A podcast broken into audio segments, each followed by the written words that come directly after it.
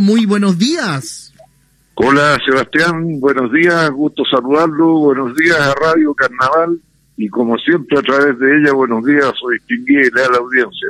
Así es, pues, diputado. Bueno, para conversar el día de hoy sobre los rectores de Universidad de Valparaíso, quienes están pidiendo salvaje del gobierno. ¿Es posible esto, diputado, y en qué puede el congelamiento del arancel también?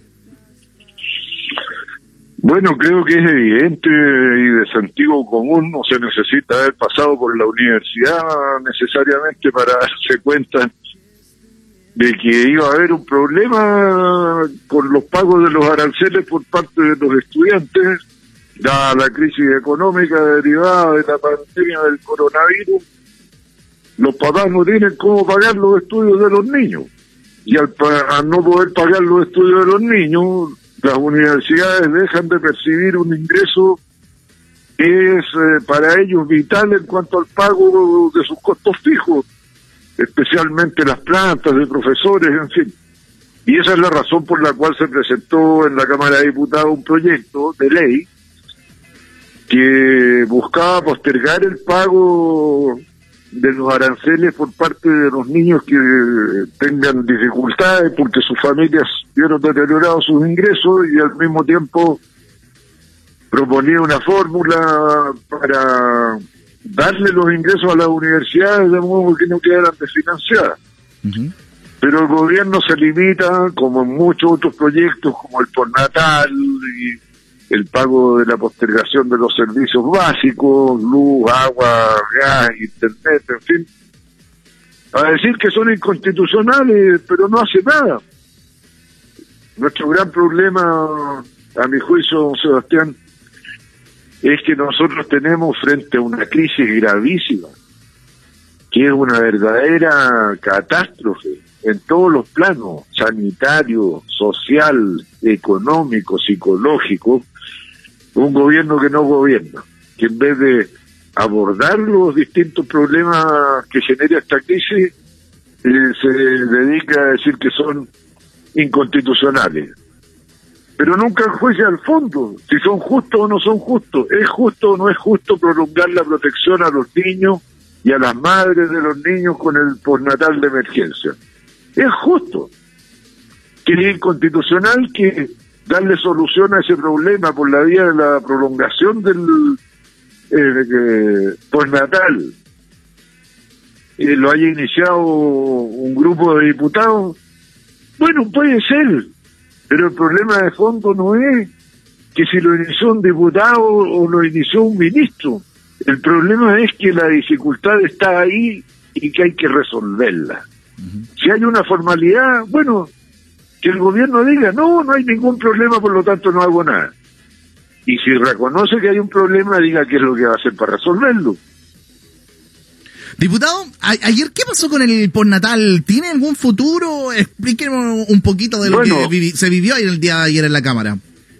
Bueno, Sebastián, eh, Usted sabe, hubo una controversia entre las dos cámaras, que era admisible, no admisible. La Cámara de Diputados había dicho que era admisible, por lo tanto legisló, llegó al Senado y allá dijeron que era inadmisible. Esto fue una comisión mixta de 10 parlamentarios, 5 diputados, 5 senadores y se impuso el punto de vista que declara admisible el proyecto por 7 a 3, con votos de la derecha, de izquierda, del centro, de los de arriba, de los de abajo, los del medio, todos los todo revuelto. Sí, pues ahora volvió a la Cámara de Diputados. La Cámara de Diputados, por abrumadora mayoría, dijo que era admisible y volvió al Senado. Ahora, ¿qué van a hacer estos caballeros? Yo la verdad que no lo sé. Espero que se hayan dejado convencer por los argumentos dados por los constitucionalistas invitados, por los propios parlamentarios y sobre todo por el sentido común que esta es una necesidad vital. Tiene que ver con la salud de las madres y sus niños de reciente nacimiento.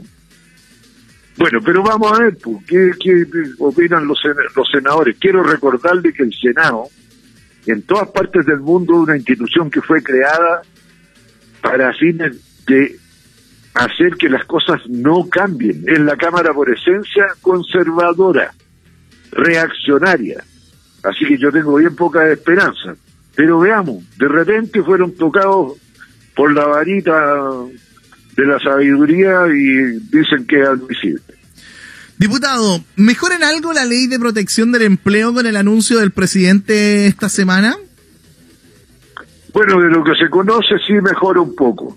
Mejora las tasas de reemplazo, no al nivel que a mi juicio sería necesario. Se mantiene que en el primer mes usted recibe el 70% del sueldo que recibía mientras estaba ocupado. O sea, si ganaba 100 va a recibir 70. Y para los meses segundo, tercero y cuarto, reduce la tasa, aunque la aumenta respecto de lo, de lo actual, al 55%. Y para el quinto mes baja al 45%. O sea, si al quinto mes usted sigue desempleado, ganaba 100, va a recibir 45 pesos.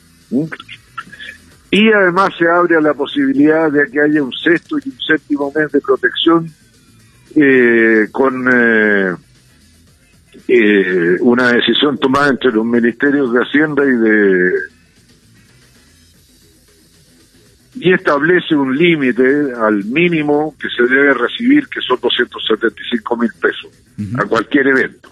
Ese es el mínimo de reemplazo de ingreso. Y bueno, yo creo que es un progreso, pero oiga, Sebastián, todo, el gobierno todo esto lo hace de a poquito. Un poquito de medidas sanitarias. Ah, cuarentena aquí, pero allá no, cuarentena en Quillota, pero en la calera no, entonces los de Quillota que trabajaban como ambulantes se van a la calera porque no pueden vender en Quillota, entonces un poquitito aquí, un poquitito de protección a, las familias con salarios que están por debajo de lo determinado por el propio Estado de Chile, que el ingreso mínimo para una, una sobrevivencia digna de una familia de cuatro son 451 mil pesos. Pues bien, este gobierno arbitrariamente lo bajó a 400 mil pesos, sin ningún criterio técnico. Porque detrás de los 451 mil pesos hay estudios. ¿Cuánto cuesta alimentarse, transportarse, vestirse, incluso divertirse? Porque yo le digo, cuando estamos encerrados no necesitamos diversión. Algunos no pagan Netflix, no pagan cable, no pagan otras cosas. Las pagan igual, pues. Exactamente. Bueno, pero todo es de a poquitito, o sea, de nadita. Porque cuando se hacen las cosas a media, usted sabe, el cuento de los famosos maestros chasquilla, que todos lo hacen a media y después hay que volverlo a reparar. Bueno, en las medidas que está tomando el gobierno ahora en todos los planos es igual. Todo a media va a tener que volver a hacerlo todo de nuevo. Vea la cuarentena en Santiago. No, cuarentenas dinámicas, cinco comunas, ah, donde estaban los brotes, que eran las más ricas, porque eran los que viajan, y se trajeron el virus de afuera, ah, pero no a los otros, los pobres, dejémoslos nomás, que circulen. Bueno, ahora tenemos que el problema de la mortandad y de la infección está entre los pobres. Entonces, todo de a poquito para hacer nadita. Ese es el problema que tiene este gobierno frente a la crisis. Diputado, eh, han continuado repartiendo las cajas de alimentos. ¿Usted cree que ha servido de algo esta ayuda? ¿Y cómo se han desarrollado el ingreso familiar de emergencia, diputado? Sebastián, a mí no me cabe duda que la familia que le llega una caja siente felicidad y alegría, pero es un esfuerzo gigantesco para lograr casi nada hay que comprar primero y identificar a los proveedores. Luego de comprar, acopiar. Luego de acopiar en un primer centro de reunión de la mercadería y de organización de la mercadería, distribuir a otro centro de acopio en las comunas para que ésta, a través de sus funcionarios municipales, en fin, hagan la distribución casa a casa, ni siquiera saben bien quiénes son los beneficiarios. Ha habido denuncias de gente que dice a mí me mandan una caja cuando yo no la necesito. Y no es uno, son muchos.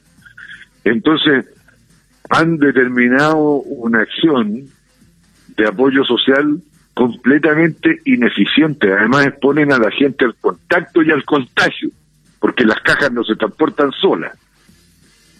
En vez de haberles pasado la plata directamente porque es mucho más sencillo. Hoy día además usted puede hacer el traspaso de plata a través de mecanismos eh, eh, automáticos, no necesita que la gente se desplace, la gente recibe la plata, compra lo que quiere, de repente usted en la caja de alimentos le manda cinco paquetes de tallarines y la persona tiene en su casa 12 paquetes de tallarines. ¿Por qué no le anda plata para que compre lo que necesite? Bueno, pero este gobierno de los mejores en realidad está resultando de los peores. Diputado, para, para finalizar esta polémica que se que siempre se ha hablado, siempre se, se ha comentado, eh, y en especial que ahora se pudo realizar eh, la rebaja de este 20% en la dieta parlamentaria.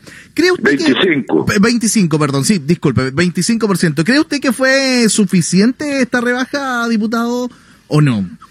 Bueno, los que están picados con el Parlamento siempre van a encontrar que es insuficiente. Pero yo creo que está bien. Yo la primera vez que se habló del tema, que fue a instancias mías, propuse que fuera una reducción del 50%, pero con una finalidad política y no demagógica, además, porque hay algunos que dicen, no, rebajando la dieta parlamentaria se va a acabar la pobreza, se va a acabar la desigualdad. Mentira, pura fantasía, ilusiones, demagogia. Y el propósito de reducirla al 40%, el 50% era para que se duplicara el número de parlamentarios, sin cambiar su eh, división distrital que existía ni nada, y con eso superar el binominal que todo el mundo manifestaba, que lo odiaba, que estaba en contra de ese sistema electoral. Cuando hicimos el proyecto con Pepe Auti, con Patricio Zapata, que finalmente fue el proyecto que envió Michelle Bachelet y que se convirtió en ley, es lo que nos rige hoy día, también propusimos la reducción del 25%, exactamente lo que ha ocurrido ahora. ¿Para qué? Para con ese 25% de ahorro financiar a los nuevos parlamentarios que había que eh, eh, proponer para superar el eh, binominal. Yo creo que ya después de todo esto ir y venir está bien, en todo caso todavía hay una palabra definitiva que se tiene que producir más adelante cuando se constituya la comisión que debiera estudiar a fondo y de manera permanente este cambio en la dieta parlamentaria. Y a propósito de eso, don Sebastián, quiero decirle que mire, el problema era con el Parlamento. Aquí metieron a los alcaldes, a los concejales, al presidente, a los ministros, a todo el mundo, en realidad para hacer que no hubiera cambio. Cuando usted quiere obstaculizar algo que no se puede obstaculizar porque es impresentable la oposición, se recurre a enredarlo, meter más gente para que haya más gallos resistiéndose, en fin. ¿Cuál es el efecto de esto? Pernicioso. Que al reducir los ingresos de los funcionarios públicos, que el Estado compite por profesionales también, hace que el Estado se quede con menos recursos para reclutar buen personal. Se lo voy a poner con un ejemplo, los médicos. ¿Por qué no hay médicos especialistas en todos los hospitales de Chile? Porque se los lleva al sector privado porque paga mejor. Entonces, si usted quiere tener igual de bueno un médico en el sector público que en el sector privado, el sector público tiene que pagar sueldos iguales sino de otro, o superiores, porque si no, de otro modo, los técnicos, los, médicos se van al sector privado y lo mismo pasa con los ingenieros, los abogados, los psicólogos, los sociólogos, las enfermeras, etcétera, etcétera. Entonces aquí los problemas hay que pensarlos también integralmente, no solo para sacarnos la rabia que tenemos con el Parlamento. Diputado, un gustazo poder conversar con usted que tenga una buena, un buen fin de semana y ya una luego próxima semana, pues. Igualmente usted, don Sebastián, siga cuidándose. Saludo a su distinguida y leal audiencia y también a su estimada familia. Muchas gracias, diputado. Igualmente, un abrazo grande, que le vaya muy bien. Chao, chao. Gracias, gracias. Chao.